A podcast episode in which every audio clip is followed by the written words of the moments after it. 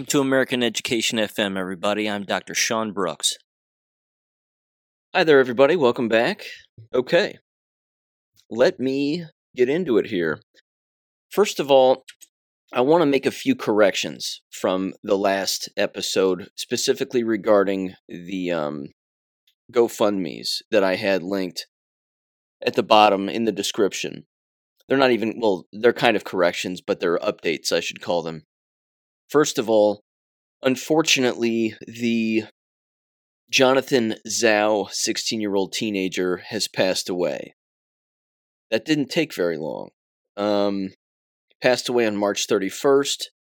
In fact, A J Gochik sent me an update, and that update also exists on his GoFundMe. That, again, I linked in the description below. This is happening constantly, ladies and gentlemen. GoFundMes are not. This is something that is happening constantly, and uh, it's happening all across the world. And the parents, unfortunately, knew that this was jab-related, and yet they went through with it anyway r- regarding giving him the jabs. And uh, again, the, you know, it, as sad as this is, and it is sad, the failure to ask questions, the failure to be curious, and the unwillingness for people to doubt government is the problem here. And we're not going to learn if we don't start doing those things. People need to not trust government. People need to not trust the medical industry. You would think after all of this time, people would be awake to that. And unfortunately, that's still not the case. There are so many people who are still dead asleep on a variety of issues that, uh, you know, they give themselves away with their actions, without a doubt. And, uh, you know, no no one deserves this, and deserve is certainly the wrong word. You know, this is a child who, again, parents fell for it, he fell for it, the, the area where they live fell for it, so on and so forth. But it's remarkably unfortunate, but it is happening on a constant basis. So I wanted to bring you that update. Here's another one. Scott Walton, the uh, childhood neighbor slash friend of mine, long time ago, uh, as it turns out, he was not jabbed as the airline pilot for this medevac airliner, which apparently is based out of Switzerland. At least they're the ones that make the planes. There were four other people on board that plane. There were no survivors, and my mother uh, used to be friends with Scott's mom also because, because of course, they were neighbors. And uh, and they got in touch with each other and talked about all the specifics of what had apparently occurred. When Scott was flying in this plane, and it wasn't the best weather, but he had apparently done it before, it was just straight up a malfunction of the actual plane. The wing, apparently, to his left started to fall apart mid-flight, as did the rear rudder. I think that's what you call that part of the plane. Anyway, that started to fall apart as well also, and apparently it only took uh, one minute for them to go from nineteen thousand feet in the air down to the ground. So I just wanted to bring the update that Uh, that he was not jabbed. In fact, he was very anti-jab, as was his wife and children. And his children are apparently attending a Catholic academy in Michigan. So they're receiving, I'm sure, plenty of guidance and, and a lot of help, hopefully the right kind of guidance and the right kind of help. But uh, in any case, I wanted to bring those, those two updates to you. Okay. Moving on here. Nashville. It doesn't stop. Ladies and gentlemen, it just does not stop. I wanted to revisit this for a couple of reasons because, as we all know, with every passing day, more and more waves of nonsense just keep crashing into the shore, and it just exposes more and more people. I think the overarching problem, before I get into a few specifics here regarding what we actually saw in the in the video footage, because, again, the cop's body cam gives gives up the goose, without a doubt. The overarching problem is, is that we're continuing to see who's not awake. And it's many, many people. I mean, they're holding concerts, for God's sakes, for, for these so-called dead kids, which I don't believe are dead, because, again, I don't think this happened. Um, th- th- this entire scenario is just exposing people who are f- blindly following one side or another, not knowing that the middle way is is the truth, that somewhere in the middle is the truth, and it's not just in between those two points, it's higher up. It's at a higher level of thinking. And there still aren't enough people thinking about it from that dimension, which is a, a very serious problem. You know, you see a lot of people taking these giant pictures with uh, musicians, you know, in downtown Nashville, and they're like, we had a concert to support the kids who lost their lives in that school shooting and blah, blah, blah. It didn't happen. It just didn't happen. And I and I can't for the life of me figure out why people won't go to that dimension of thinking, why why they actually believe everything that their eyes tell them. You'd think they'd learn from nine eleven. You'd think they learned from many, many things, but they're not learning. They, they just aren't learning. There is no spoon. Again, it's the scene in The Matrix where he's holding onto the spoon and the kid looks at him and he says, how do you bend it? And he says, it's not that I'm bending it. He says, I know that it's not there. And you have to get to the, to that particular wavelength, because until people do, I'm sorry, you, you're part of the problem. You're, you're perpetuating the larger problem. So let me get to this, because I revisited the body cam footage from the police officer, and now YouTube has put an age restriction on the video, which is interesting. Not that it matters necessarily, but anybody can log in and see the video for themselves. The moment that the guy, the police officer, the guy, the police officer gets out of the automobile, I found it strange that he starts to walk past the woman who is looking at either her phone or she's looking at something. And she says again, everybody's accounted for except for two students. And he says, okay, thanks, ma'am. And he keeps walking down the sidewalk in front of the building to then only get about halfway in between the two front doors. There's one further down the sidewalk where he was walking, and then the one that he went in, which was behind him. He then turns around, and he starts walking back toward the woman. Now, why would he be walking down the sidewalk to begin with? I mean, he's standing right there. She points directly to where she thinks that the shooter is. She says the second floor. They're all locked down in the second floor, and, you know, that's where whatever. And then you see him, he walks through the bushes kind of to the side of the front door where there's a man standing there, and that's the man who hands him a set of keys, or a key.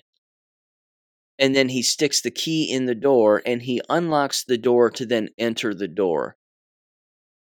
Here's the interesting part again, from an observation standpoint, clearly, but also as an ex-school employee.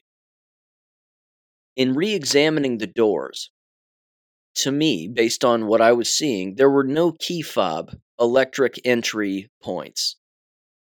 Normally, there would, if there was a key fob entry to these doors, in particular that front door, they would have both an electric pad for a key fob, but also a lock on the door. I didn't see any electric key fob. I, I didn't I didn't see one. I didn't see a pad. So the cop grabs the key from the guy, and we don't know who the guy is, but he unlocks the door, and then he opens the door, which begs the question, why was the door locked? And why would you need a key to get in? Because the glass had already been shot out on another door on the other side of the building where this person allegedly entered. And the sirens were already going off.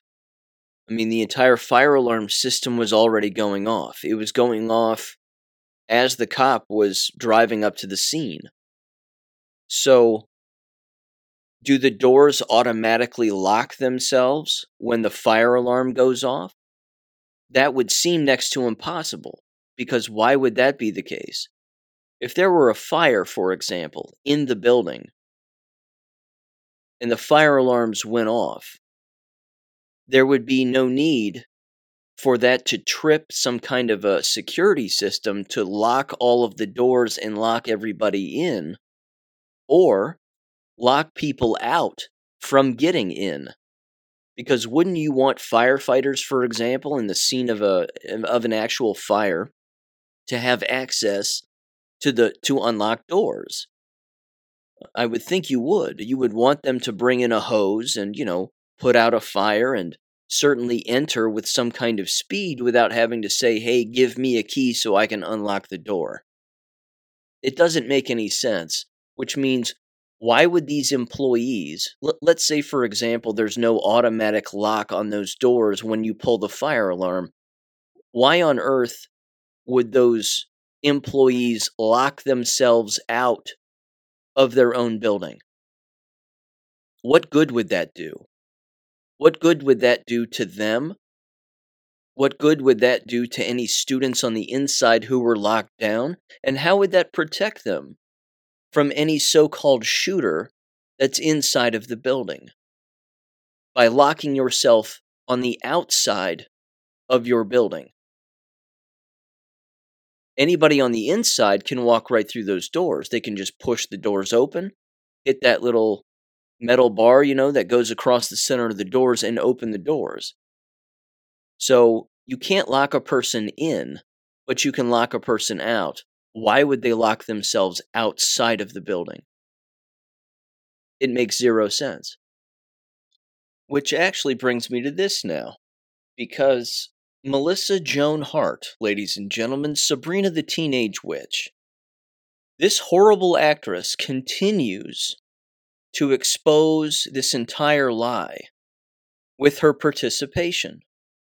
And it blows me away. You would think that they wouldn't want to risk this ever again, because like I said with Uvalde, they did a horrible job with the parents by recruiting these pathological lying parents who were all paid to be in on it. And now, and of course they rolled out Matthew McConaughey, which was arguably one of the worst acting jobs I've ever seen in my entire life, but Melissa Joan Hart takes the cake. She was on this show called News Nation. And you can look this up on YouTube. It's a six minute and fifty second breakdown of her lying about her involvement in this entire thing. And in it, she talks about going across a five lane highway in order to, with her husband, in order to help bring kids from the woods out and then reunite them with their family, and she saw a bunch of them all locking arms, quote-unquote, just like Sandy Hook, because she claims she used to live around there.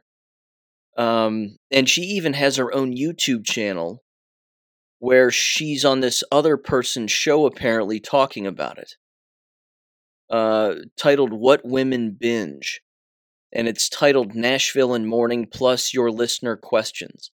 But again, when she's on this News Nation show, she's doing that sobbing, fake crying thing, and there's not a single tear. Her eyes aren't red. She's not crying. She's just doing that, you know, I'm gasping for air, but I'm really crying, I'm upset kind of thing. Who is she fooling? She's not fooling us, so I don't know who in the hell she thinks she's fooling. Um, it, blo- it just blows me away. But again, there's a listener of Jesse James's podcast who lives in the Nashville area. They live in Nashville. And they were communicating with Jesse and myself, and I posed the question. I said, is there a five lane highway that's there? Because I looked it up on Google Maps, and it doesn't look like any five lane highway. And the answer is no, there's not a five lane highway there. There there's a... a two lanes in one direction, two lanes in another, and then there's a turn lane for just a small portion. She even sent me a video of the entrance to the to the actual campus itself, and there were some people standing there putting flowers on the on the sign of the school where the address thirty-three is located and so on and so forth, but there's no five lane highway. The point is this. That that to the side for a minute, Melissa Joan Hart is lying. she's lying. And she's lying also based on school procedure, you see, because this is the thing that continues to bite these people. She's claiming that she helped parents reunite with their children who were inside of the building, the Covenant Presbyterian School for the kids or whatever, okay? That's not true, because all of those kids were on lockdown. And then the story that they told was they were ushered into buses, taken to a different location, and then reunited with their parents. Ladies and gentlemen, when you're moving minors in a school from point A to point B, you don't let them wander off. That doesn't happen. No one wanders off. Not to mention, we're talking about approximately two hundred students. They're not wandering off. They're monitored. Everybody knows where they are. They're all accounted for. The, the teacher who's responsible for their students stays with their students. They all stand in a line. You know, we've done all of these things. Those of us who grew up in these school environments, we know we know what the what the policy and procedure is, and we know what it looks like. You know, Crazy Eddie's not running off into the woods with five or six other students to then be picked up by Melissa Joan Hart out of the woods with her husband and reunited with their parents. None of that happened. Those students, if they were even there, which I doubt they were, they never even left the campus. They never even left. They probably didn't even leave the building, because there was footage of parents showing up to the building and picking up their kids. Now, when was that footage taken? I have no idea. See, that alone also not only blows apart Melissa Joan Hart's story, but it blows apart the story where they said that they ushered all these kids into buses, bused them somewhere else, and then the parents came and picked them up in an alternative location. That didn't happen either. So everyone's lying now. Everybody's lying.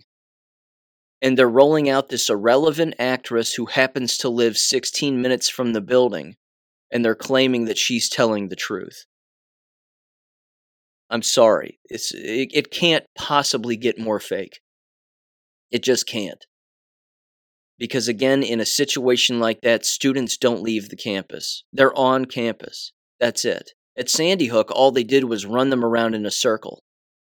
They took them inside of the firehouse across the street, and then they ran them through the parking lot again. And they were just doing this drill where they were just running them around in circles and in circles. They didn't do that this time. There was footage of them holding hands again, just like Sandy Hook, and then walking toward school buses. But there's no footage of them getting on the school buses. There's no footage of them getting off of school buses. There's no footage of the buses leaving with students on them. It didn't happen. And it just continues to disgust me, the number of people who actually think that this happened, and they're fundraising off of it, and they're, you know, they're saying, well, we're having a Christian fundraiser for these kids. And again, these are these are people with huge audiences, very large audiences, but they aren't awake. All it's doing is showing how many people are still dead asleep. And if they're dead asleep on this, God help them, because they're dead asleep on a thousand other things. I also wanted to mention this too, because I, I brought this up earlier last week when, of course, all of this was going down. Wait, I said, wait for the church response. The church response is going to be a brain dead, not awake response. That's what's going to happen here. And that's exactly what happened. So I have two posts from two churches. Here's one. This is from Father Ryan High School. And uh, let's see, which is located at seven hundred Norwood Drive in Nashville, Tennessee. This is a message from their president. It says, quote, "Dear Father Ryan families, since Monday night, Father Ryan's leadership team has prioritized proactive security measures as we work toward a long-term solution. As always, we continue to evaluate our security measures to prioritize the safety of our students, faculty, and staff. Starting today, an officer will be present on campus. There is no threat to our school or community. This is a proactive decision to make our campuses more, our campus rather, more secure and help alleviate any concerns. We continue to pray for the Covenant School community during this difficult time. Sincerely, Paul Davis, eighty-one, Father Ryan, President." Unquote. It's pathetic. Every school has a procedure. All they had to do was follow it. But nothing was followed in this, which means it didn't happen. It didn't happen. And when they do things like this, all it, again, there's nothing proactive about what they're doing. Everything they're doing is reactive. I mean, these people are so retarded, they don't even know the definitions of words. They don't know the difference between the word proactive and reactive. They use them incessantly. They love using these words in the education business. They love it. I mean, they use them constantly. We're always proactive. You're never proactive. And this didn't happen. So, again, wrap your head around that one. Again, when they say we're being proactive, they're taking a stance on a thing that doesn't exist. They're over on one side of the equation, believing it happened. And then they think that they're somehow rising above that. Wrong.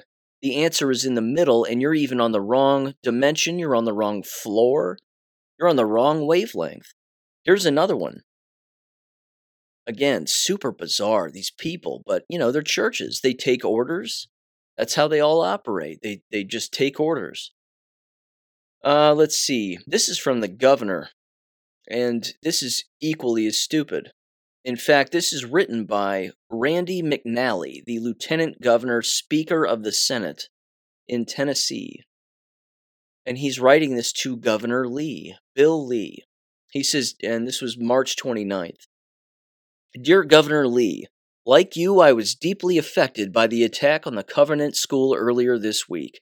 While much of my time has been spent in reflection and prayer about the horrific events, I have always thought deeply about what policies the state could adopt to prevent such events in the future.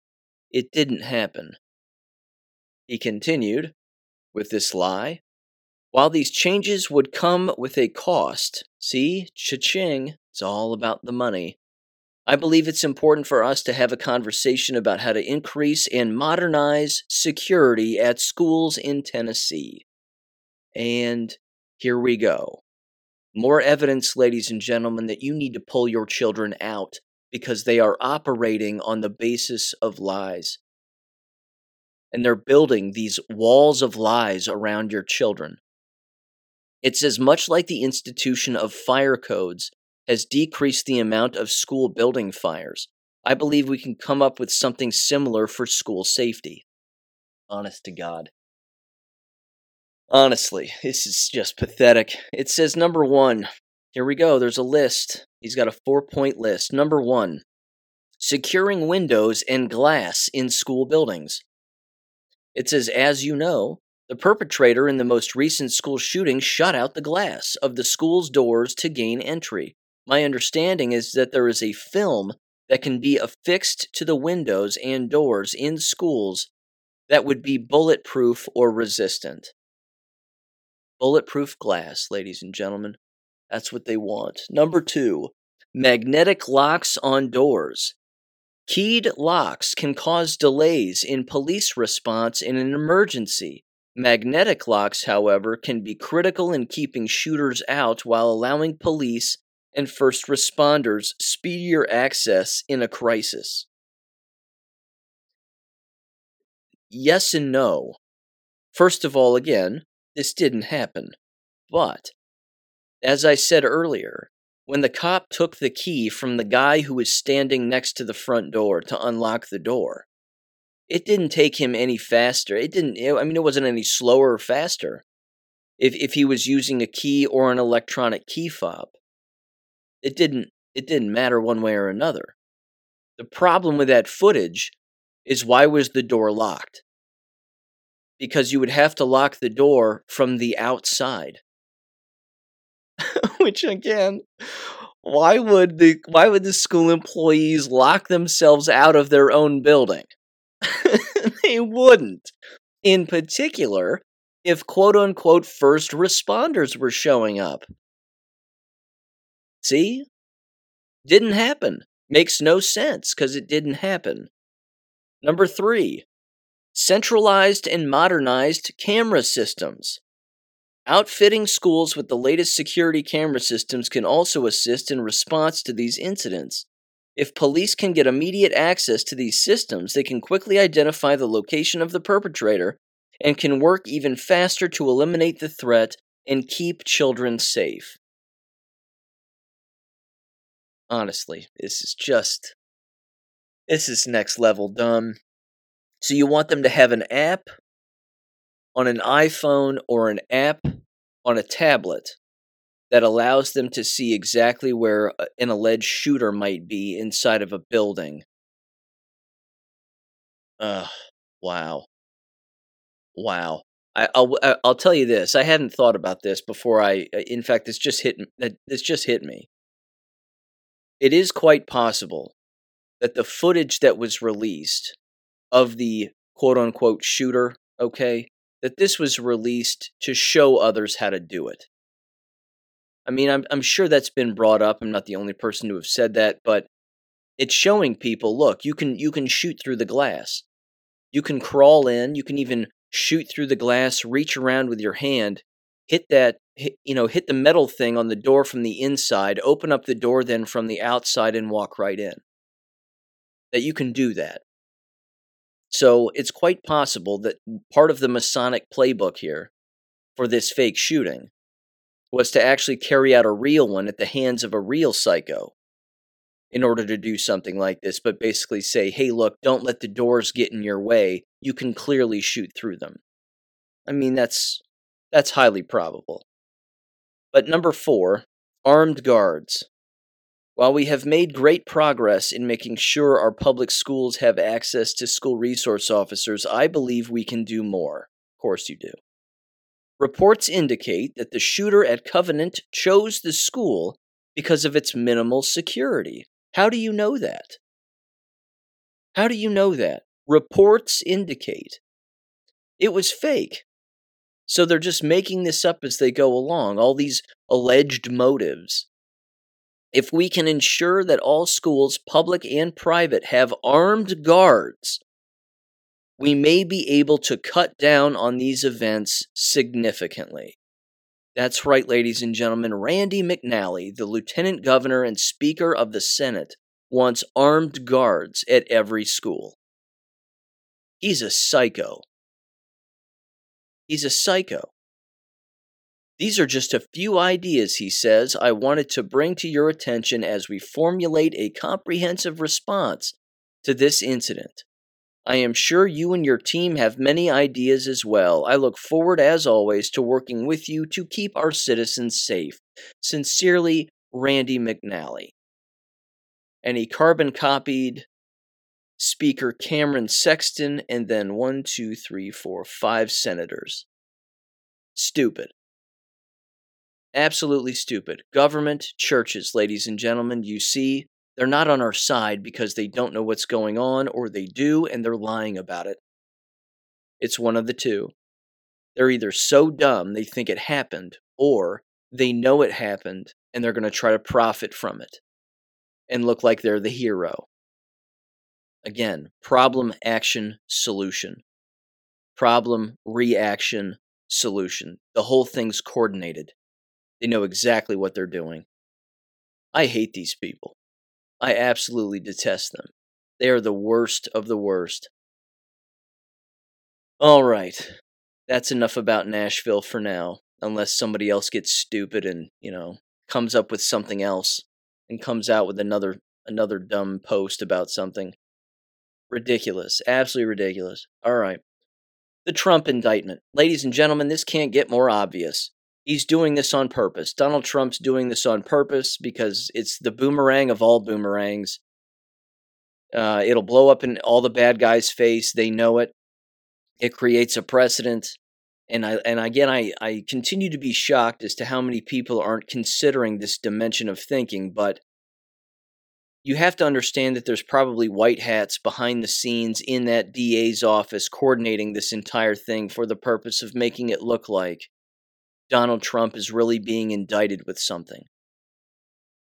Because ultimately, again, what, what is this being done for? What's the what's the real reason behind all of this?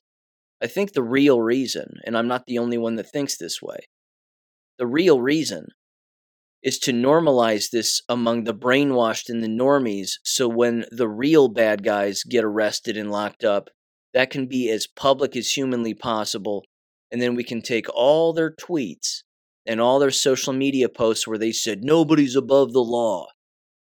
Any politician should be prosecuted no matter who they are. Nobody's above the law. The law is for everybody, blah, blah, blah. All of those posts will be thrown right back in their face.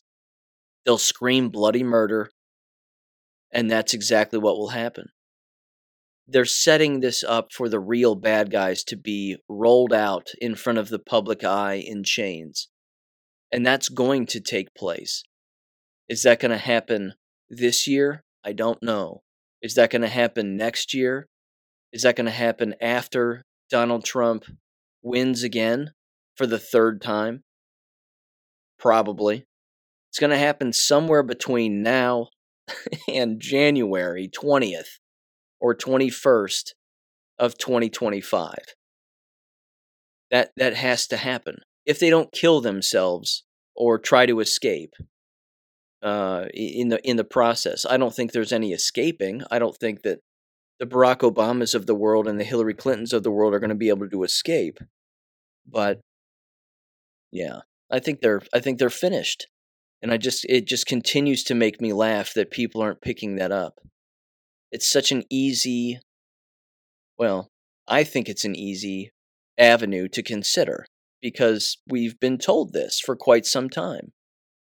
Why on earth would the white hats serve up Donald Trump like this if there wasn't a plan behind it? And as I said on Gab, this is Sun Tzu. All of this is the art of war. And let me read that quote very quickly from General Sun Tzu. It says, "Be extremely subtle, even to the point of formlessness. Be extremely mysterious, even to the point of soundlessness. Thereby, you can be the director of the opponent's fate," unquote. Among countless other quotes, among countless other philosophies in the art of war, this is it. This is all being played out exactly as we thought it would for a very long time. You hear the phrase, patriots are in control. They certainly are. I just continue to be disappointed, again, that these so-called awake people who can see that can't see the Nashville thing for what it is, but who knows? They're, they're too busy tucking, tugging on their heartstrings and thinking that, oh, kids are involved, so it must, you know, it must be real. Excuse me. It's not. It's just not. But this is far more, uh, I don't know, this is more digestible for a lot of people. But again, unfortunately, a lot of people can't see that either. So Donald Trump's fine. He's one hundred percent fine. He's totally protected. He's totally insulated. There's no way they would drag him out for the risk of being shot on Tuesday or anything like that. Not to mention, he doesn't even have to turn himself in. He doesn't have to. He doesn't have to be arraigned. There don't have to be fingerprints or uh, a mugshot of any kind. N- none of that has to happen. It's in New York. It's a misdemeanor. They're trying to claim felonies, but we know that's not true. Because again, who's really behind the scenes orchestrating this whole thing? Who is it really? In fact, let me read this. This is a post making the rounds the other day, and I stuck it up on my Gab page.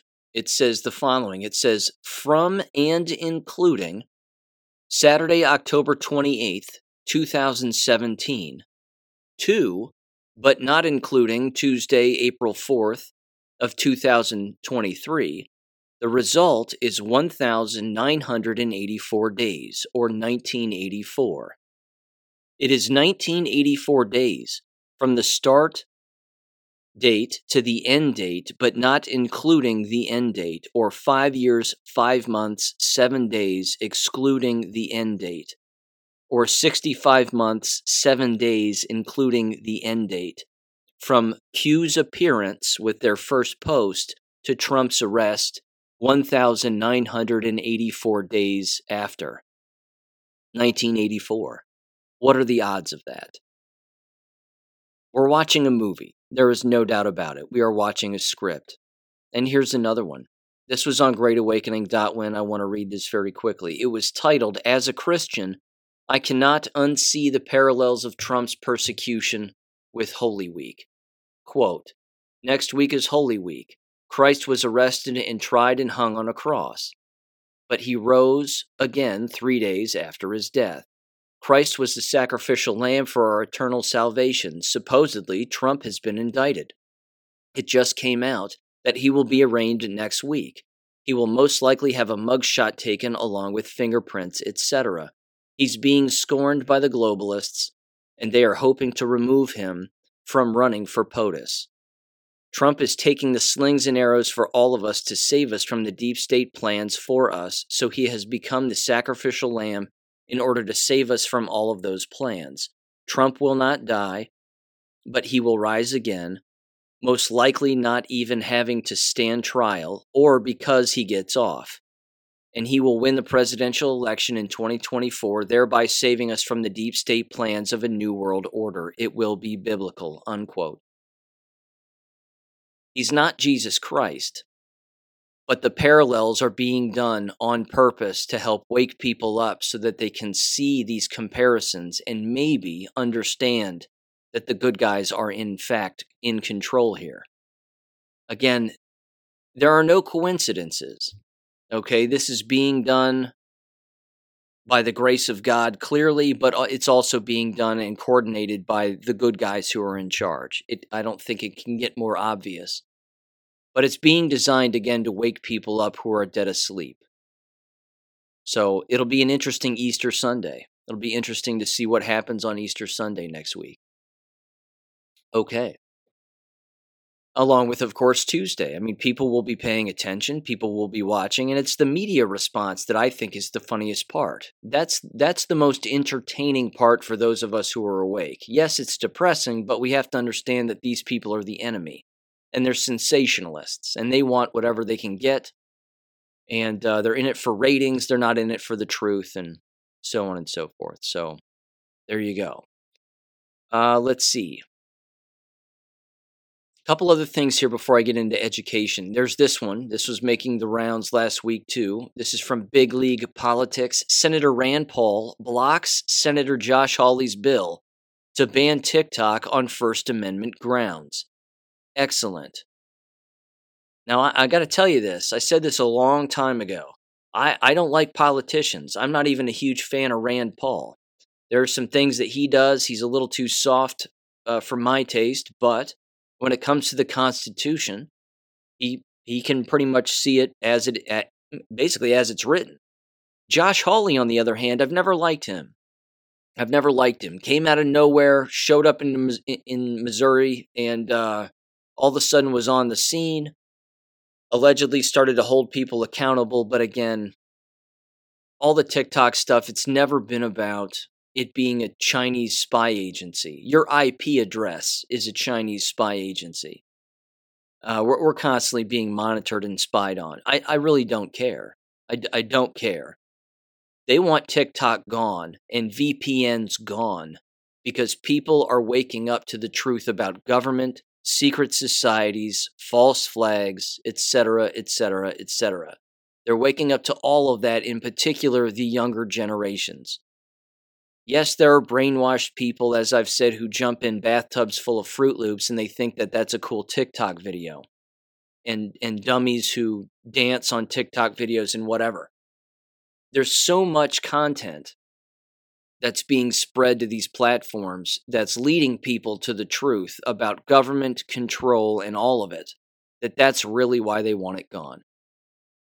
And it, it really is that simple. It's being hidden under the guise of, oh, it's a, you know, it's a, it's a threat to our national security, and that's exactly why we have to get rid of it. That's not that's not the reason. They don't want people using the internet the way that it was initially built, when it used to be fun, and you could bounce around easily and, and find a lot of really cool stuff. uh, they, they want to crack down on that as much as humanly possible. So there you go. Okay.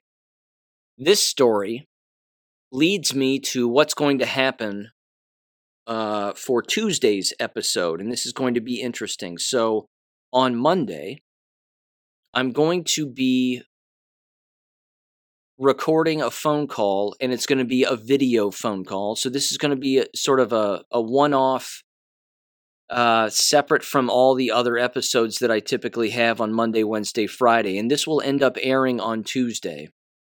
So make sure and check out my BitChute and Rumble channel because that's where this will air. There's a listener of the show by the name of Josiah Richwine, and he lives in Florida, and he's a professional photographer. In fact, he's the one who got me in touch with Kevin Sorbo's wife, uh, Samantha Sorbo, a while back. And Josiah and I have been talking back and forth over email, like I talk with a lot of listeners of the show. And thank you for emailing, by the way. I, in fact, I want to read one from uh, from one listener a little bit later. But um, he, he got a hold of me, and he said, I'm on my way to East Palestine uh, to take some drone footage and some photographs and, and talk with some people. Uh, I'd like to share it with you if you're interested. And I said, absolutely. And he ended up making his way there and, and doing what he was doing. And then he came up toward the Bowling Green, Toledo area of Ohio. And then he contacted me and said, want to get a bite to eat? I'm I'm heading through Oxford on my way to Nashville. And I said, yeah, sure. So we went, we went out and, and got a bite to eat real quick. And he started showing me this footage, and I immediately said, you got to come on. And I said, and here's what we'll do. I'll play the footage, and I'll have you over the phone describing what it is that, that we're watching, and then you can talk over the footage as you're looking at the footage yourself on your end. And he said, absolutely. That, that would be great. And there's a lot of problems uh, going on there in East Palestine, and this is this is one of them. So um. First of all, again, that will be Tuesday's episode, sort of a bonus Tuesday episode, but that will only be on Rumble and BitChute. So make sure and check that out. But this is again from C B S, and it's titled C D C Team Studying Health Impacts of East Palestine, East Palestine Train Derailment Fell Ill During Investigation. No kidding. No kidding. Says seven U S government investigators briefly fell ill in early March while studying the possible health impacts of the toxic train derailment in East Palestine, Ohio. Uh, the U S Centers for Disease Control and Prevention said. They included sore throats, headaches, coughing, and nausea, consistent with some of what the residents in Ohio and across the border in Pennsylvania experienced after the February third train derailment that released a cocktail of hazardous chemicals into the air, water, and soil. So there you go. Again, Josiah's gonna uh, he's gonna be talking over the drone footage he took, which is actually really incredible, and he's gonna highlight particular points and then highlight some of the conversations that he had with people. So again, make sure and check that out, and that will be again on my Rumble and BitChute channel on Tuesday. Tuesday morning, I'll put that out. Okay. With that said, let me get into this education stuff here. First of all, this right here, I want to start with this. This is something that's happening locally in a neighboring school district, not the one where I live, but a neighboring one, which I've referenced in the past before. But this is a playbook as to exactly what happens when schools become insolvent.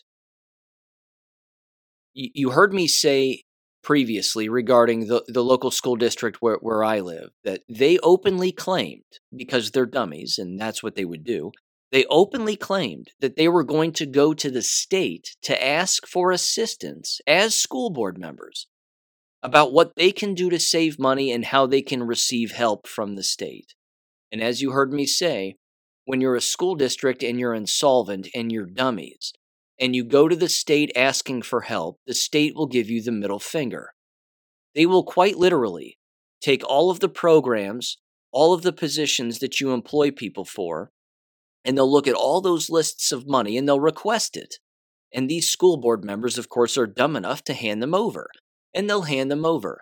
And then the, the state will look at them and they will immediately start taking a meat cleaver and a machete to all of the programs. They'll say, cut this, cut this, cut this, cut this. Fire this person. You don't need them. Fire this person. You don't need that program or that or, or those people that run that program. Get rid of them. Get rid of them. There's your money saving. And then what happens, and this is the manipulative part, which people have got to understand this. School districts do this because they want to pass the buck, so to speak, or push the blame on the state as to telling them as school board members what they were told to do by the state. So the school board members will say, it wasn't us, this wasn't our fault, it's not our decision, we didn't want to do this, the state told us we have to do this. Do you see the blame game that gets played in the field of education with such, uh, I, I guess, such a casual nature and with such regularity? And the dummies at the local level, the parents who send their children, and, and again, no offense, but you, you know, the, the, the people that are unsuspecting that there's corruption and that there's manipulative behavior within these lines of work, they have no idea that they're being played. They have no idea they're being lied to and manipulated. They don't have a clue. Many of them have no clue. And you've heard me play their screeching voices on this show before from school board meetings. They have no idea.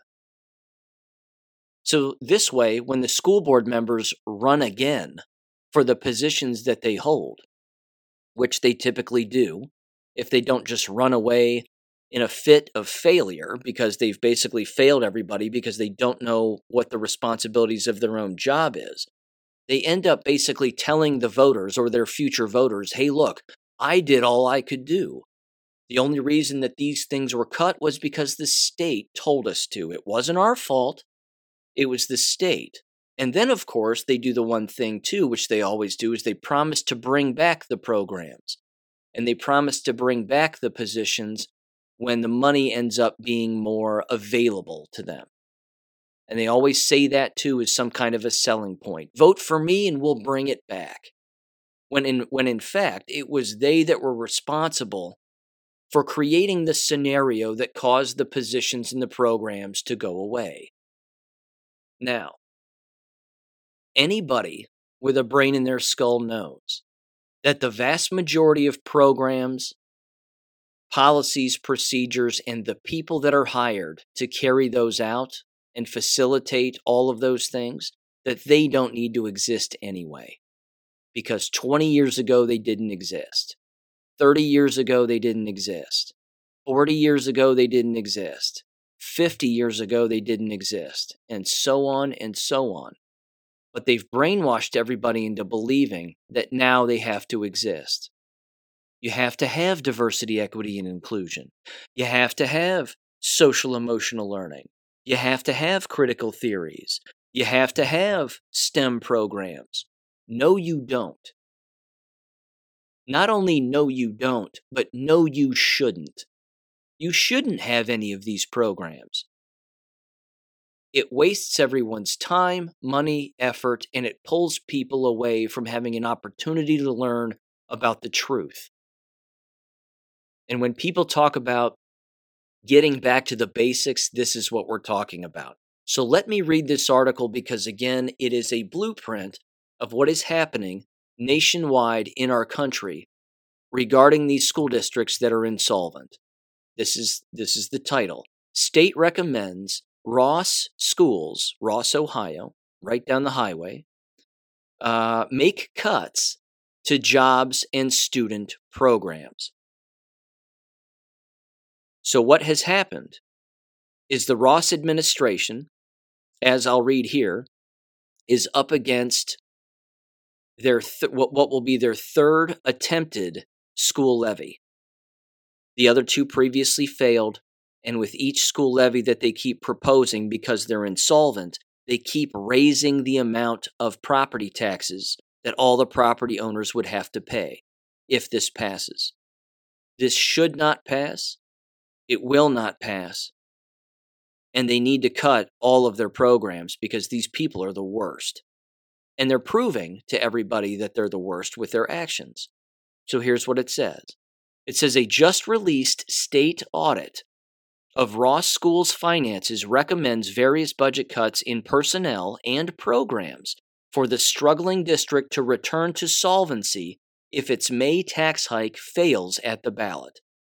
And it will, which means they're going to be real busy over the summer cutting people and programs because they should.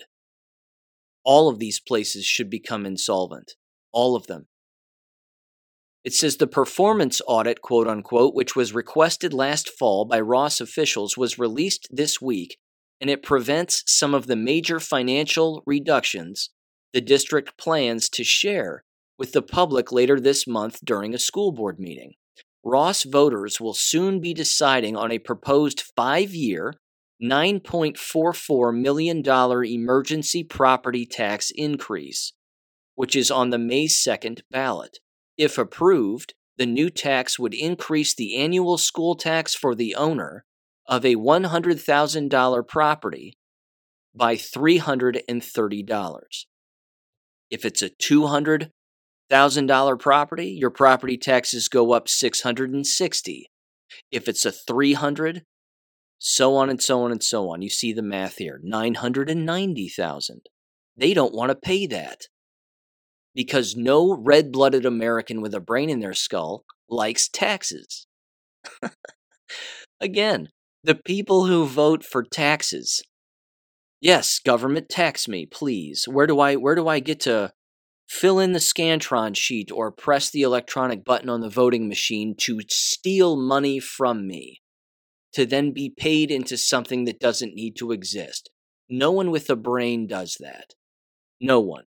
Only dummies vote for higher taxes. That right there is a political slogan. Who knows? That might be my political slogan when I run for school board, which won't happen. Only dummies pay for high taxes. Only dummies vote for high taxes. Yikes. Okay, it continues. It says, uh, let's see. Uh, okay, sorry. It also says Edgewood, which is another school district in, in Butler County here. It says Ross Edgewood School District's voters face levy votes in May. Here's what's, here's what to know. Anyway, it continues. It says the school system, which, and we're talking about Ross again, which after two consecutive tax defeats last year has fallen into the fiscal caution stage as determined by the state, is facing the prospect of slicing millions of dollars in, in employees and student programs for the next two school years should voters again reject a proposed property tax increase. Yes, do it. Do it. Because again, as you heard me say at the beginning of this, when school board members start whining and whining and whining because they don't know how to do their job and they aren't cutting people, because that's that's what their job is. Their job is to balance the budget. That's really it, as you've heard me say. That's that, that's their only job, and they can't even do that. That they don't want to do that because they don't want the blame. So they start to expose themselves to state officials, which the state knows that this is the game that they play. And then the state looks at them and says, do your job. And they go, well, we're trying, but we're looking for some help. And we we'll... and the state goes, oh, you want help? Okay, we'll help you. Fire all these people and get rid of all these programs. And then what? And then they go, okay, if you say so. And then they play dumb. And then they go back to the public. And that's that's what they feed them. That's the line they feed them. The state told us to do it. Derp, derp, derp. We don't know what we're doing. It's their only job. Their only job is to hire and fire, is to cut and slash. That's it. But they don't have the stones. They just don't have the stones to do it. The superintendent of Ross said the following, quote, we requested the audit due to our financial situation, unquote.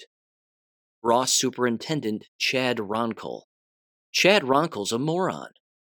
Because when you request help from the state, you're telling the state you're morons. It's that simple. It says, among the Ohio auditor's major budget-cutting recommendations in its report released Thursday was the elimination of four teaching positions, two art teachers, one point five student counselor positions, one curriculum specialist, and half of a library staff position, I don't know how you cut half a person, but whatever. Uh, I'm I'm joking. It continues, it says, moreover, one central office administrator and one school building administrator's position are also recommended for elimination. Yes. See, these people have no idea that you can do more with less, in particular if you're a well-oiled machine. You don't need a counselor for every single student. You don't need twelve administrators in a building. You don't need that. Remember the days when there would just be one school principal, one vice principal, one head secretary, maybe one or two counselors, a school nurse, and then that was about it. That made up the, the entire population of the main office of a school, regardless of size. Not now. Not now. Now they use the numbers of students who are in a building to rationalize their hiring of a, of more counselors and more administrators. And these people make money hand over fist. A school teacher will never see the salary of what an administrator or a counselor makes. They'll never touch it. Which again is one of the reasons why people become administrators and counselors. They do it because they don't like being school teachers and they're in it for the money. Well, now they're getting cut, and they're going to get cut. It's amazing. I love it. It says these suggested budget cuts, uh, combined with contracting for cheaper employee healthcare costs and reducing food service staffing daily, total hourly pay would be accumulated to about two million dollars a year in annual savings, in the district's yearly twenty-eight million dollars operating budget, according to the audit. See, the state is telling them how to ma- how to save money, and they're going, oh, we don't want to do that. You don't have a choice. And if they can't figure it out for themselves without the state telling them, ladies and gentlemen, that proves an entire school district's incompetence. It says, but state auditors cautioned these Tier one recommendations done alone will not return raw schools to solvency. Quote, the district's current financial condition is such that implementation of Tier one recommendations would not resolve the projected deficit fund balanced in the most recent five-year operating budget forecast, wrote auditor officials. In echoing state auditors, Ross officials have previously stated numerous times only the approval of additional local tax revenues will allow the district to escape further sinking into more invasive state control, which would entail state officials, not local school leaders, deciding on future, deeper personnel and program cuts. Yes. I love it. I absolutely love it, because that's going to happen here at the local level for the district where I live. And I can't wait. Because when this when the state shows up, ladies and gentlemen, they clean house. They fire the treasurer, the superintendent. They might buy them out of their contract, sometimes not, because there's usually a clause in there that says if the state gets involved, we're cutting you all loose regardless of your contracts. And they'll even replace the entire school board immediately. And then they insert their own people. They have their own school board meetings with all the old fossils gone. And then they shore everything up. And this is where, I'm telling you what, this is where it's going to get pay-per-view, interesting fun. You can't wait to hear one of two reactions. Parents will either scream at the top of their lungs when state officials come in and clean house, or they'll be so scared of these new state officials that they won't say a word. All they'll do is show up with angry looks on their faces and, and oh, you're cutting our S E L program and our D E I program and our C R T this, C R T that, blah, blah, blah. And they'll just have mean looks on their faces because they know that there's nothing that they can do. There isn't anything they can say at the microphone that will save them. There's nothing they can do. I can't wait for that. That's entertainment, ladies and gentlemen, and I'll play it. I'll play it on this show.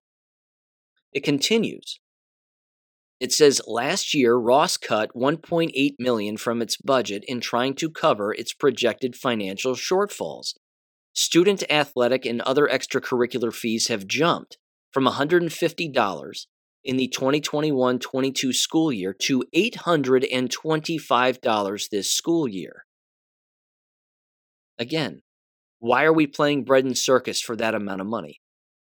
It says other financial reductions for next school year may include reducing busing and elimination of art, music, and physical education classes, as well as advanced college placement courses. If voters again reject a tax hike, school officials have said, good, do it. Do it. Timmy and Sally can learn to draw at home. Timmy and Sally can learn to play a music instrument at home. Timmy and Sally can do a push-up and a sit-up at home. And college placement courses, ladies and gentlemen, are by and large a waste of time. It's a waste of time. In fact, college placement courses have always been a money scheme. It's always been about money and just the illusion of an individual being smarter, or the illusion of an individual, uh, you know, advancing themselves intellectually. It's a, it's a scheme. The whole thing has always been a scheme. And then, of course, that scheme has to carry over into the college and university level, which, of course, allows people to graduate faster from colleges and universities because they've played the game. So I love it. I absolutely love it. This wraps up here. It says in March, in a March ninth letter from the superintendent of this Ross school district thanking Ohio Auditor Keith Faber for his performance audit, the superintendent stated, quote, "The audit will provide us with a template for future decisions that impact our school district and community. This audit process is providing our district with a third-party, objective perspective of our operations and finances," he wrote. The superintendent and other Ross officials declined to comment on the just-released audit, but he said it will be a part of the public presentation during the April twelfth Ross Board of Education work session meeting to be held at six p.m. at Ross High School, unquote. I love it. They're finished. They're finished. The curricular lies, everybody walking off the cliff at the same time, hand in hand, the COVID lies, the jab lies, the bioweapon, all of it. It's all crumbling to the ground. And ladies and gentlemen, that right there again is the framework, the blueprint, and the foundation of what is going to happen to countless other schools all across the United States, because it's already happening. That's the end of American K through twelve brick-and-mortar education as you know it. They're losing all of those B S programs and those B S positions because of everything that they themselves have done. I love it. And only a fool, uh, and I mean this, only a fool working within those districts would ever even consider bringing those very programs back that made them insolvent in the first place. If for some reason they ended up with money down the line, all they would be doing is wasting it yet again. This is how financially stupid these people are. It's amazing. Okay. Moving on, more education stuff. Uh, let's see. Pennsylvania school district silent on masked woman armed with a rifle having a mental health episode outside of elementary school earlier this month. That was from Pennsylvania. No one covered it except for Gateway Pundit. Don't care. Little late. Doesn't matter. I also find this funny. Notice how with the Nashville thing, that very day and the day after, all kinds of fake calls went into all kinds of school districts all across the United States, and everybody was on lockdown. That was happening all over the nation. Well, we got a phone call that there was going to be a shooter. We got a phone call and it was a bomb scare. We got a phone call. We got a phone call that somebody was going to get hurt, and blah, blah, blah. And they all reacted to it. They all reacted to it, just like they're all reacting to this Nashville thing. Not a single person is curious as to what's really going on. But that's not true, ladies and gentlemen, among the parental population that certainly listened to this show, and God bless each and every one of you. Let me read this email. In fact, I received two in the last few days from a couple of listeners, both of which were talking about homeschooling with their uh, with their significant others or former significant others regarding their children. And I, I just wanted to read this one because, again, this email made my day. It made my day, and, and they all make my day, by the way. But this one, I mean, this right here is exactly why I do what I do. This is this is the point. They said the following, and they know who they are, and thank you for sending it. They said, quote, lots of discussion at home yesterday about homeschool. This was after the Nashville thing. It says, I've never had buy-in from my wife, but it's starting to sink in. Our school district had a lockdown after the shooting threat, complete with police walking around with rifles and kids barricading themselves in rooms with chairs and desks. I saw the videos the kids posted on social media. My oldest is a ninth grade honors student and just blurted out, quote, well, I can teach myself and then teach my younger sister, unquote. I used your quote about how if you can read and write, you can teach yourself. My wife just emailed me back and is willing to talk about it more. Have a good weekend, unquote. That's it. That's it. And see, here's the thing. That used to be the way it always was. It used to always be that way among all families across America and in foreign countries. This is the way. We have to walk away from government. We have to walk away from these institutions that are programming your children into getting used to watching armed police officers walk around with rifles and bulletproof glass and fire alarms and resource officers and metal detectors and blah, blah, blah, all of it. They're trying to normalize all of it.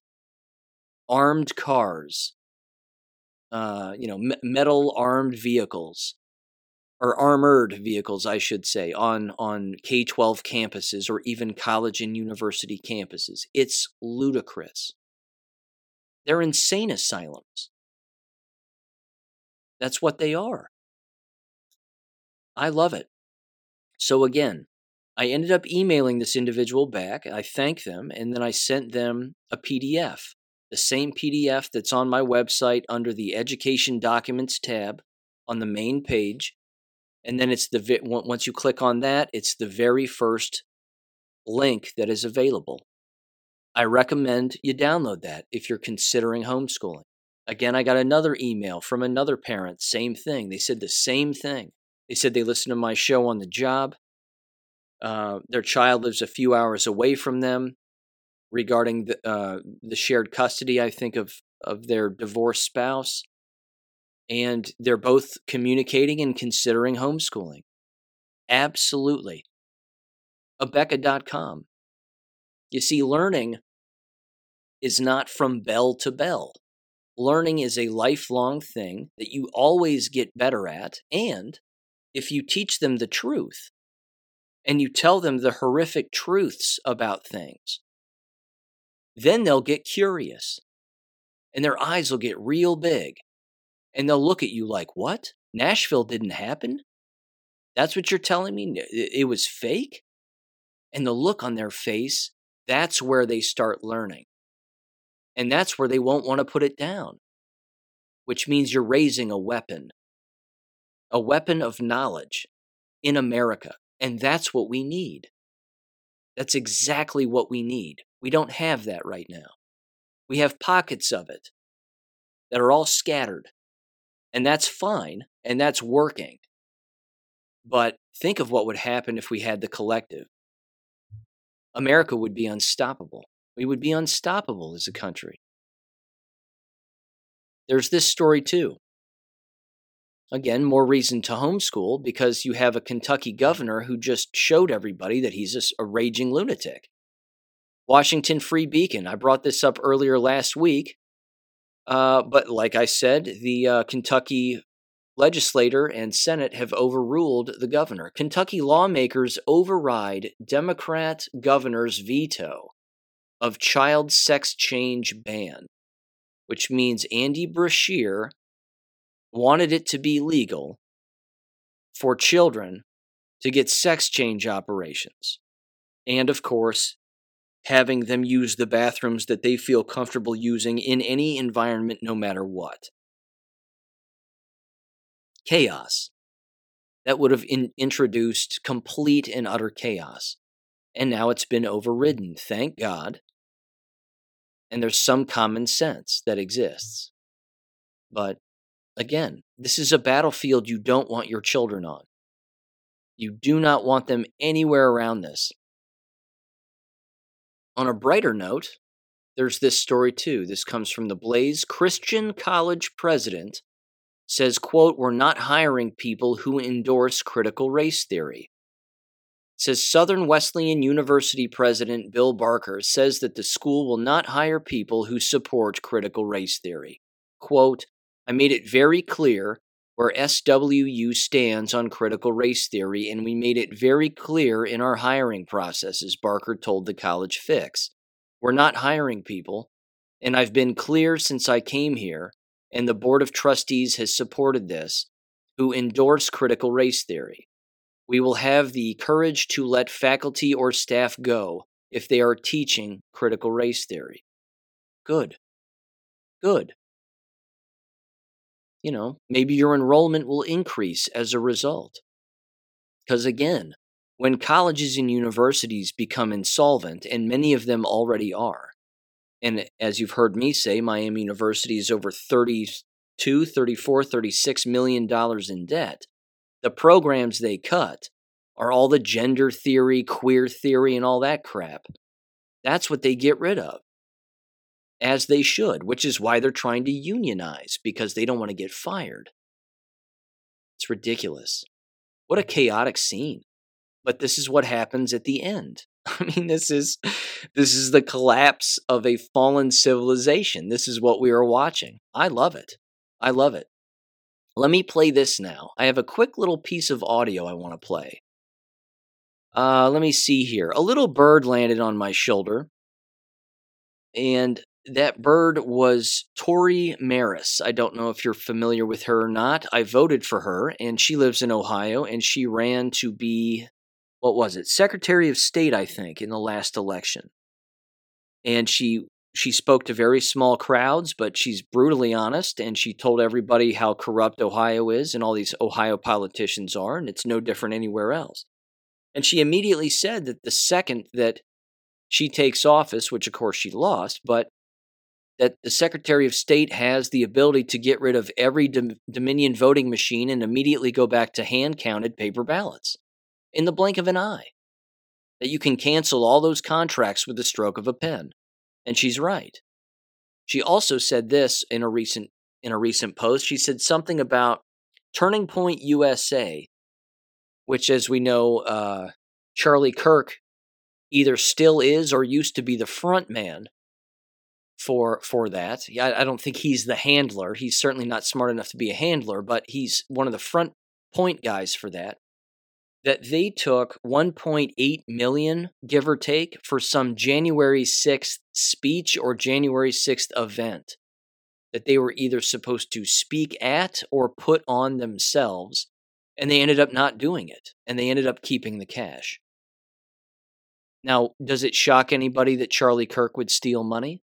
If in fact that happened, allegedly, allegedly, doesn't shock me, not in the slightest. But there's this piece of audio I want to play from Charlie Kirk's show, which is an abomination. I'm, I'm shocked anybody watches. Uh, it's on Real America's Voice and the Charlie Kirk show. He needs to cut his hair, by the way. I mean, he always looks like he just rolled out of bed after sleeping on top of his skull. Either cut your hair, you know, and put yourself together. Because, again, Charlie Kirk is an anomaly to me. He always has been, always will be. This guy came out of nowhere. He's never had a real job. He's probably never even cut grass. So he came out of nowhere with Jewish handlers, and uh, and all of this money, and all of a sudden found himself on a stage. Isn't that weird how that happens? You know, barking at leftists and making fun of them to their faces and ringing off uh, statistics as quickly as he possibly could to disprove people. much like Ben Shapiro, only, uh, you know, a little goofier looking, although they're both goofy. Let's not kid ourselves. And uh, yeah, and now again, now he's got himself a nice comfy show on Real America's Voice where he's trying to make it sound like he's Steve Bannon, like he's been around as long as Steve Bannon has, or like he's some Rush Limbaugh character. It's uh, it's insulting because Charlie Kirk's a dope. I, I know that name calling's not, uh, you know, very flattering, but let's, you know, it's true. it's just it's just true. I've never listened to this guy. Uh, I, I just question his origins. Anywho, here's an audio clip of him and Matt Gaetz going back and forth at each other, which I found to be slightly entertaining. And uh, it's about five and a half minutes long, and they're going over the parental rights bill, the so-called parental rights bill uh, regarding regarding schools and and this, that, and the other. And I got to tell you, I'm not the biggest fan of Matt Gaetz. But Matt's on the right side of this argument because Charlie Kirk is all for the parental rights bill and Matt Gaetz is not and voted against it, and he's going to tell you why. So give this nice little, uh, oh, I don't know what you would even call it. It's a nice disagreement, but Matt Gaetz doesn't back down and makes Charlie look like a dope because, well, let's face it, at face value, he's a dope. So give this audio a listen in three, two, one. You voted also against the Republican Parents' Bill of Rights. Tell us why. Because the federal government has no role in education. Don't get me started on this, Charlie. I am so frustrated that we seem to be throwing the Constitution out the window and our semblance of federalism with the belief that we're going to make the United States Congress America's school board. You may like what's in the Parents' Bill of Rights now, but when Democrats take over, there's going to be, you know, the right to have gender blockers delivered by the school nurse to your kid, the right for your kid to go to a place where gun violence isn't glorified. So any other parent that wants to coach the ball team or be a room mom that wears a Second Amendment shirt is going to be deemed a domestic terrorist. Look, what works is what we saw work from Loudoun County, Virginia to Florida to all over this country. When parents woke up to what was going on in the classroom, they went and flipped school boards. You should not have to flip the entire United States Congress over education policy. So I'm not for any bill, regardless of how well-meaning it seems. If it grows the Department of Education, I would abolish the federal Department of Education and block grant every dollar to the states. And you know what, Charlie, the last time Republicans did this, it was the No Child Left Behind bill. And we were going to have usher in this new era of accountability with a stronger Department of Education. And you know what it ended up doing? It ended up addicting our states and local school districts so much to the federal dollar that then they had to absorb the very delivery system of wokeism that people are now complaining about. That's why I voted no. I, I agree in principle, but in reality, the Department of Education is here to stay in the short term. Would it make more sense to get, I mean, the bill's basically transparency, right? You have to tell parents what's being taught. If you receive, fed, it's actually a way to use federal money to at least empower parents, right? No, I think that when you get the Congress defining any feature of the relationship between school boards and parents, you have totally screwed the pooch. That is what got us into this trouble in the first place. You know when education worked really well? When it was largely done by churches and community groups, and you had the schoolhouse and parents were directly engaged. And I grant your premise that we're not going back to that, but why is it that Republicans just accept that the Department of Education has to exist forever? If we had any guts, we would stand with the school choice movement, which is very oh, vibrant. I, I, I agree. We would go I find right. all the all the mothers who want their kids out of failing schools, and we should block grant yeah, this I mean, with, states, and then with, the voters can hold their states. With, with Biden, it's not going to happen. The way I look at the bill, which is why I support, I support it, is that it's a way to get some ammunition to the parents' party on the front lines. Is that they're getting the ammunition now? They show up to school. Well, board no, hold on a second. No, no, you, no, no, no. You got that wow. woman. You got that woman in Rhode Island who wasn't even allowed to see curriculum. Right. That's a. It's an interesting question. If you have a federalized system, shouldn't you at least then have some provisions that empower the citizen? Because we have the worst of both worlds. We have a federal, we have a massive Leviathan education system and no parents' rights.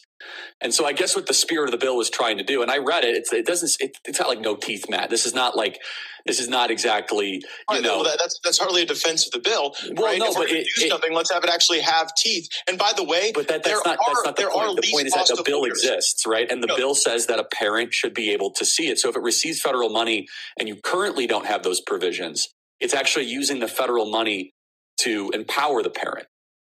Well, I would suggest that there is a better way to solve that problem than an action by the United States Congress. I was in the state legislature. My dad was on my local school board. No, what about the parent in New York?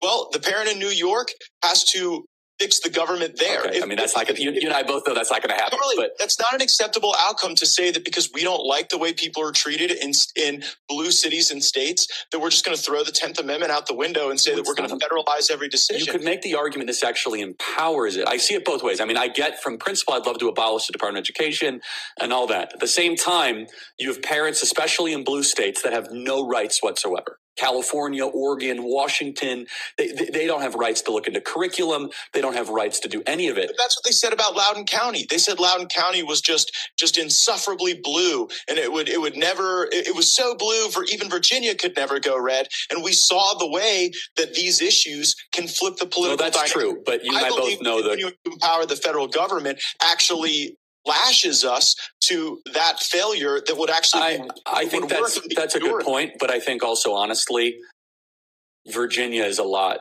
more of a battleground state purple than California, but I understand the spirit of it. Loudoun County was pretty blue. Loudoun, but I mean state only changed because they were able to get Youngkin into the into but they the governor's the mansion in a lot of these they places. Did have they actually effectuate any change is a separate issue. If the Republican leadership in the House thinks that they're going to use our time here to have the federal government hire local police, rate local D As, get involved in decisions at local school boards, they're going to have to do that without my vote. Uh, just because we won one half of one third of the government doesn't to me mean we should abandon theories of federalism and constitutional protection and really empowering those who make the decisions closest to the people. I think that's true populism. True populism is giving the people more access through the folks that they see at the local diner and at church uh, on Sunday rather than folks who are in Washington, D C. Okay. In my humble opinion, Matt Gaetz is right about a great deal of things, and they're both wrong on a great deal of things, and Charlie Kirk is wrong about everything. So, first of all, Matt Gaetz is right when it comes to government intervention on these kinds of issues is always a slippery slope, and it will never work out in the long run. It will always be weaponized at the local level, just like the federal Department of Education has been weaponized, regardless of who takes the side. Charlie Kirk is wrong when he says, let's face it, uh, we're not going to get rid of the Department of Education. It's here to stay. I would love to see it go, but it's here to stay. He's wrong about that. It can go away, but people at the local level have to be ready for the blowback and the infiltration that will exist once it goes away. That has to happen, and I disagree with them both when they also consistently say, let's face it, we're not going back to one-room schoolhouses and this, that, and the other, and church schools and whatever. Nonsense. It's already happening, gentlemen. It's already happening. And every single thing that they were bringing up, ladies and gentlemen, was government. Who out there in education doesn't have to worry about government intervention? The homeschooling family. Again, the homeschooling family is laughing when they hear these two idiots go back and forth about this particular government issue. In particular, Charlie Kirk. Again, Gaetz is right that it is a slippery slope, and when you get government intervention, uh, it's it's never going to work out. Short-term or long-term, it's typically never going to work out, and if parties change for one reason or another, it's game over. But Charlie Kirk's dead wrong when he says, look, that parent in New York doesn't have a chance. They're always going to be, you know, under uh, under the shackles, so to speak, of this, that, or the other. That's not true. That's not true. They can homeschool anytime they want. They're just stuck in the matrix, and they don't know how to do it. And they have a child who's old enough to read and write. and they have no idea. This is a big deal, too, from a literacy standpoint. They have no idea how fast their, chi- their child will increase their literacy and their comprehension and their spelling and all of it when you get the school system out of the way. If you if a child had two weeks of online instruction through Abeka dot com, reading a nonfiction book, and being on very serious social media platforms like Gab, for example, or Telegram, and a lot of the groups that exist on Telegram regarding homeschooling, their curiosity would go through the roof, and their literacy would immediately follow, and their comprehension would immediately follow. All of that, there's a phrase I'm looking for. It's an old saying. Uh, darn it, it's lost. It's I, I can't find it. You know what I'm saying. It's it's one thing Lee always pulls the other along with it. Uh, you know, that's the that's the whole point here. That's the entire point. That's what that's what goes on with this. But but you have to get government out of the way, because government is always the hurdle. It's always the brick wall, and it's constantly in the way. What the people don't know is, is that you have a sledgehammer, and you can use it against that brick wall and get the brick wall out of the way. And when people do that, the success of your child is, is you know, sky's the limit on that. Sky's the limit. So they're both wrong. Matt Gaetz is right about a few things regarding, again, big government being a problem. He's right. It is. That, that's not something that government needs to ever get involved in. And it, it makes perfect sense as to why he voted against it. So I know I said in a previous episode, you know, these are the sixty people who voted against it. These people are bad, blah, blah, blah. Um, I, I take that back. I made a mistake on that. I take that back. I see I see Matt Gaetz's point of view on it, and it makes sense to me. Again, I'm always the homeschool advocate. You know, I, I feel terrible for what's going on with America's youth in these school systems, with the brainwashing, et cetera, et cetera. But uh, we just have to get government out of the way completely. And I understand, again, the proposal of of, of that particular bill. I mean, I understand it, uh, you know, at, at, at basic face value, but it's too slippery of a slope. And as you heard him say, if parties switch hands, which I don't see that happening in the future, but if parties were to ever switch hands, forget it. Not to mention, you have local individuals who don't follow the law anyway. So what makes Charlie Kirk think that this would be an arrow in the quiver of a parent in New York City? He's kidding himself. He's kidding himself if he thinks that a parent is going to look up this bill, which would have become a law had it actually passed, and, uh, and and walked up to a school board and said, "You're breaking the law. You have to show me what you're teaching." And they'd be like, "Whatever, F you. I don't have to show you anything." Just because something comes down, just because a law comes from government doesn't mean local officials are going to follow it. Okay, shifting gears here, jab-related stuff, and there's a great deal. First of all, this comes from Reuters, of all places, the enemy, to say the least, funded by the Rothschilds. Uh, it is titled, and this was back on March eleventh, so get a load of this. It says, "Exclusive W H O says it advised Ukraine to destroy pathogens in health labs to prevent disease spread." Interesting. It's an open admission that Ukraine had bioweapons labs, and it's Reuters, of all outlets, that is openly admitting that. So wrap your head around that one. Uh, it's also been proven, as this document is making the rounds, let me see if I can pull it up here, because I know it's on my Gab, that uh, Anthony Fauci did in fact agree with a grant that was approved by N I H to allow for quote-unquote gain of function. Peter Daszak's name is all over this document. Um, let me see. There's no date on it from what I can tell. Uh, strike that. There is. twenty nineteen. It looks like May, the, the month of May, twenty nineteen. And on this document, there's a couple of highlighted points, and it says the following. Let me zoom in here real quick.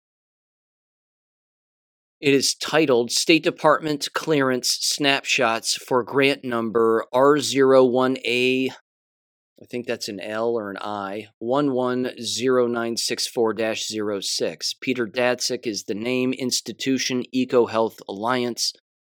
And it's titled, the project title is Understanding the Risk of Bat Coronavirus Emergence. Yikes. Anyway, in the research, there's a couple of highlighted points here, and it says the following. Uh, it says the investigators will use mice that have been genetically modified to express the human receptor for SARS-C o V two.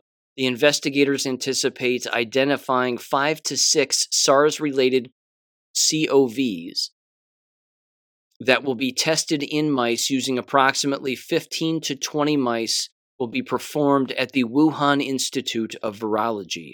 All animal work will be performed by trained individ- trained individuals in accordance with the American Veterinary Medical Association guidelines, and the project is overseen by veterinarians. This work has also been reviewed and approved by the Investigators Institutional Animal Care and Use Committee, which, by the way, if memory serves, Albert Bourla is a veterinarian, and he's the C E O of Pfizer. So there's that. It's poison, that's all. There's no bat virus, quote unquote. They kill a bat with a poison, and then they let the entire poison ferment inside of the dead bat, as you've heard me say a million times, and then they suck that out, and then they put that into a syringe to then put it into a human being. It's poison that kills something else, and then they suck up all that poison, and then they put it into a person, and then shocking, the person usually gets sick and or dies. So, unfortunately, there's that. Also, unfortunately, I have to read this. This was sent to me by A J Gochik in California. You may recall that A J finds himself in situations, certainly by the grace of God, that uh, he's, he's put in these situations to attempt to get people to stop taking these shots. And I'm shocked, again, that people are not awake to the fact that even the W H O has said that no one needs boosters, in particular children. I mean, nobody needs any of these because they're all biological weapons. But even the W H O themselves has come out and said, children don't need booster shots. So here's his story. It's heartbreaking. Absolutely heartbreaking. And I've I've said this before on the show. If you find yourself in a situation like this, you need to do what A J did. Because he's done this before. And uh, and this is this is awful. So here's what he texted me. He said, quote, I also want to tell you about a jab-related story that I got myself involved in. I was at Walgreens two days ago in Palo Alto. A mom brought her young daughter in to get a booster shot. The daughter was about ten years old, didn't want it. She said so. The mom said, quote, this is just a booster. You had them before and did fine, unquote. I had to intervene. As the mom walked over to the consulting area, quote unquote, of the pharmacy, I cut her off and asked, excuse me, but are you here to give your daughter a COVID booster shot? She paused and said yes. I asked why. Her response, because she's due. I said, I wouldn't do that. Those things don't work and cause serious injuries, including death. She told me to walk away. I asked her, are you comfortable giving your daughter AIDS? She responds, walk away or I will call the police. I said, call the police, question mark? Why? Because I'm giving you information that you're too lazy to research and they, pharmacy staff, are not going to tell you? She repeated, I'm going to call the police. Then I said, haven't you heard about all the myocarditis cases in children? Again, she said, walk away with more angry look. I said, then go ahead and kill your child. I walked away after that. It probably didn't change anything he said, but at least I warned her and have no regrets doing so. I would have been angry at myself had I done nothing." Unquote. He's right. He did exactly what he was supposed to do. You know, I, I, I, I personally have not been in that situation where I've been around a child who was about to get who was about to get jabbed. Uh, not that I can recall, anyway. As you know, I stormed the local school building and threw papers at them that was actual informed consent, as they were attempting to jab adults who were walking in. But uh, I, you know, I don't know. It's awful. This whole thing is just awful. It's beyond awful. And these parents are dead asleep. They have no idea what's going on. The other thing they also don't understand is that all of these poisons are ultimately going to be ubiquitous in all of these shots. They're all going to be the same poison now in all of the same shots. So they go for a flu shot because they're a dummy, and they end up getting just another COVID bioweapon all over again. And they won't be the wiser. They'll be like, well, they're sick because it's flu season. It's just, uh, it's so depressing. It's so depressing. I, you know, the information is out there. It's just out there. Let me give you another taste of some of that information that's out there. This is uh, from S T W, which is the Safer to Wait, Protecting Children's Health, the World Council for Health. They put out a one-page little flyer document, and it's titled COVID nineteen Vaccines in Pregnancy. What do we know? It says the following, quote, "Did you know," at the very top, "pregnant and breastfeeding women were excluded from the vaccine trials." It says new medical products are not usually tested on pregnant women to avoid harming mothers and babies. This means there's a lack of data about the COVID vaccine's impact on pregnant women and their babies. The next bullet point, it says the vaccine trials were not complete before pregnant women were offered the vaccine. It says the current listed trial end dates are Pfizer, February twenty twenty-three, Moderna, December twenty twenty-two, AstraZeneca, February twenty twenty-three, Johnson and Johnson, March of twenty twenty-three, and Novavax, June of twenty twenty-three. The ongoing data from these trials has not been shared openly. The next bullet point says Pfizer did eventually run a trial on pregnant women.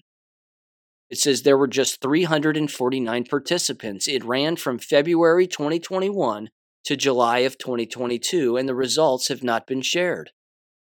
The next bullet point says the vaccine ingredients have been shown to leave the injection site and concentrate in the ovaries. We don't yet know the long-term impact of this on women or their developing babies. This is a concern because baby girls are born with all the eggs in their ovaries that they will ever have during their reproductive years. The next bullet point says important safety signals are being ignored. The V A E R's COVID vaccine adverse events reporting, reports include almost five thousand miscarriages. In the U K, the yellow card reporting system details over eight hundred spontaneous abortions. These are just the ones that have been proactively reported.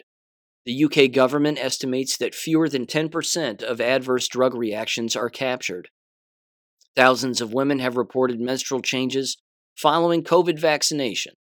This must be fully investigated to rule out future harms.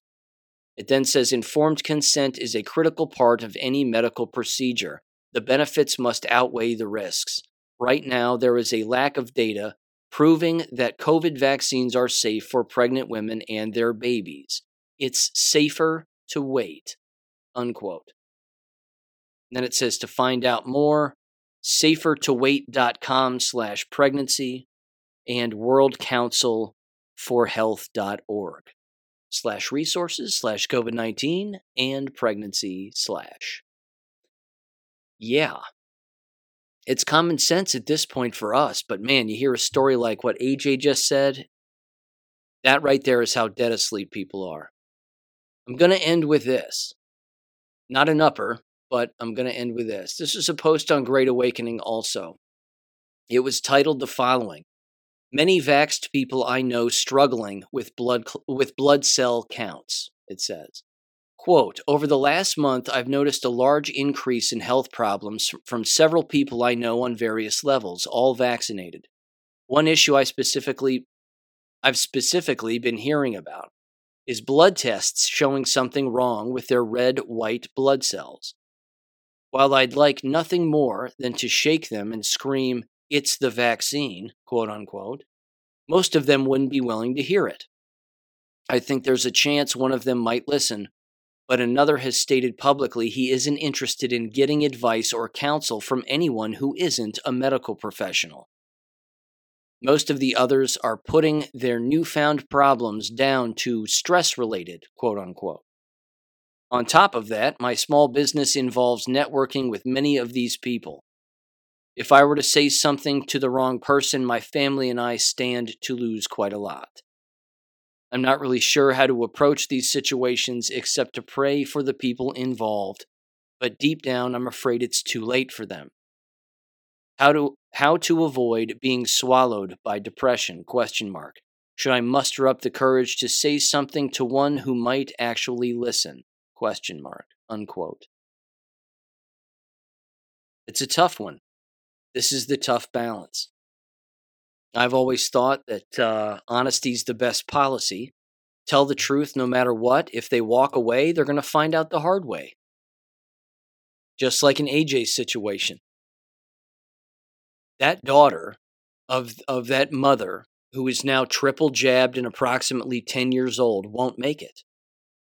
They will end up just like the sixteen-year-old Zhao teenager that I mentioned at the beginning of this show. Maybe then the mother will figure out what they've done. And that's going to be impossible to live with, because the face that that mother is going to have is going to be A J's face, warning her before she did it. And I'm telling you that th- that right there is, is really a mental and emotional health aspect that is going to have far-reaching implications going forward in our society. The people who have done this to themselves and the people who have done this to their own children, only to find out the hard way. And they will find out. The cognitive dissonance, as we know, will kick in with many, and it already has, but there's already plenty who, who know fully well that it's vaccine-oriented. And the vaccine is responsible, and they themselves are already blaming themselves, and let's not, you know, let's not dodge the seriousness of this. We can assume that parents have already killed themselves because they recognize what they've already done to their own children. That that had to have happened. That that has happened. I'm certain of it. It would be mathematically impossible. Not advocating for that, of course, but that is that is an unfortunate consequence of this war that we are in. And that's that's what's going on. So if we find ourselves in a situation where we can tell people no, and at the very least, throw the question in to get them to think about it, even if it's just for the blink of an eye, I think we have to do it. I think we have to do it. Because ultimately, in the end, these people are going to take themselves out one way or another, either, again, with these bioweapons that they're taking profusely, or they're going to do it another way. And it is Holy Week, after all, ladies and gentlemen. We can't forget that. It is Holy Week. So happy Palm Sunday. Monday, Jesus clears the temple, starts whipping people and flipping tables. Love that part. And it just continues. And it's going to be a very, very interesting Holy Week, no doubt about it. So with that said, ladies and gentlemen, again, stay tuned for Tuesday's bonus video episode of a drone footage rundown of East Palestine. And I'll tell you what, again, the drone footage is incredible. And Josiah will be joining us for that, and I will be back on Wednesday, and there will also be one on Friday throughout the course of the week, but there will not be an episode the Monday after Easter. I'm leaving town for the weekend, and uh, and there won't be an episode next Monday, so just a heads up on that. So stay tuned for Tuesday's episode, and I will catch you then. Peace. Thank you for listening to American Education F M. Make sure and check out American Education F M dot com for more information. Take care and God bless.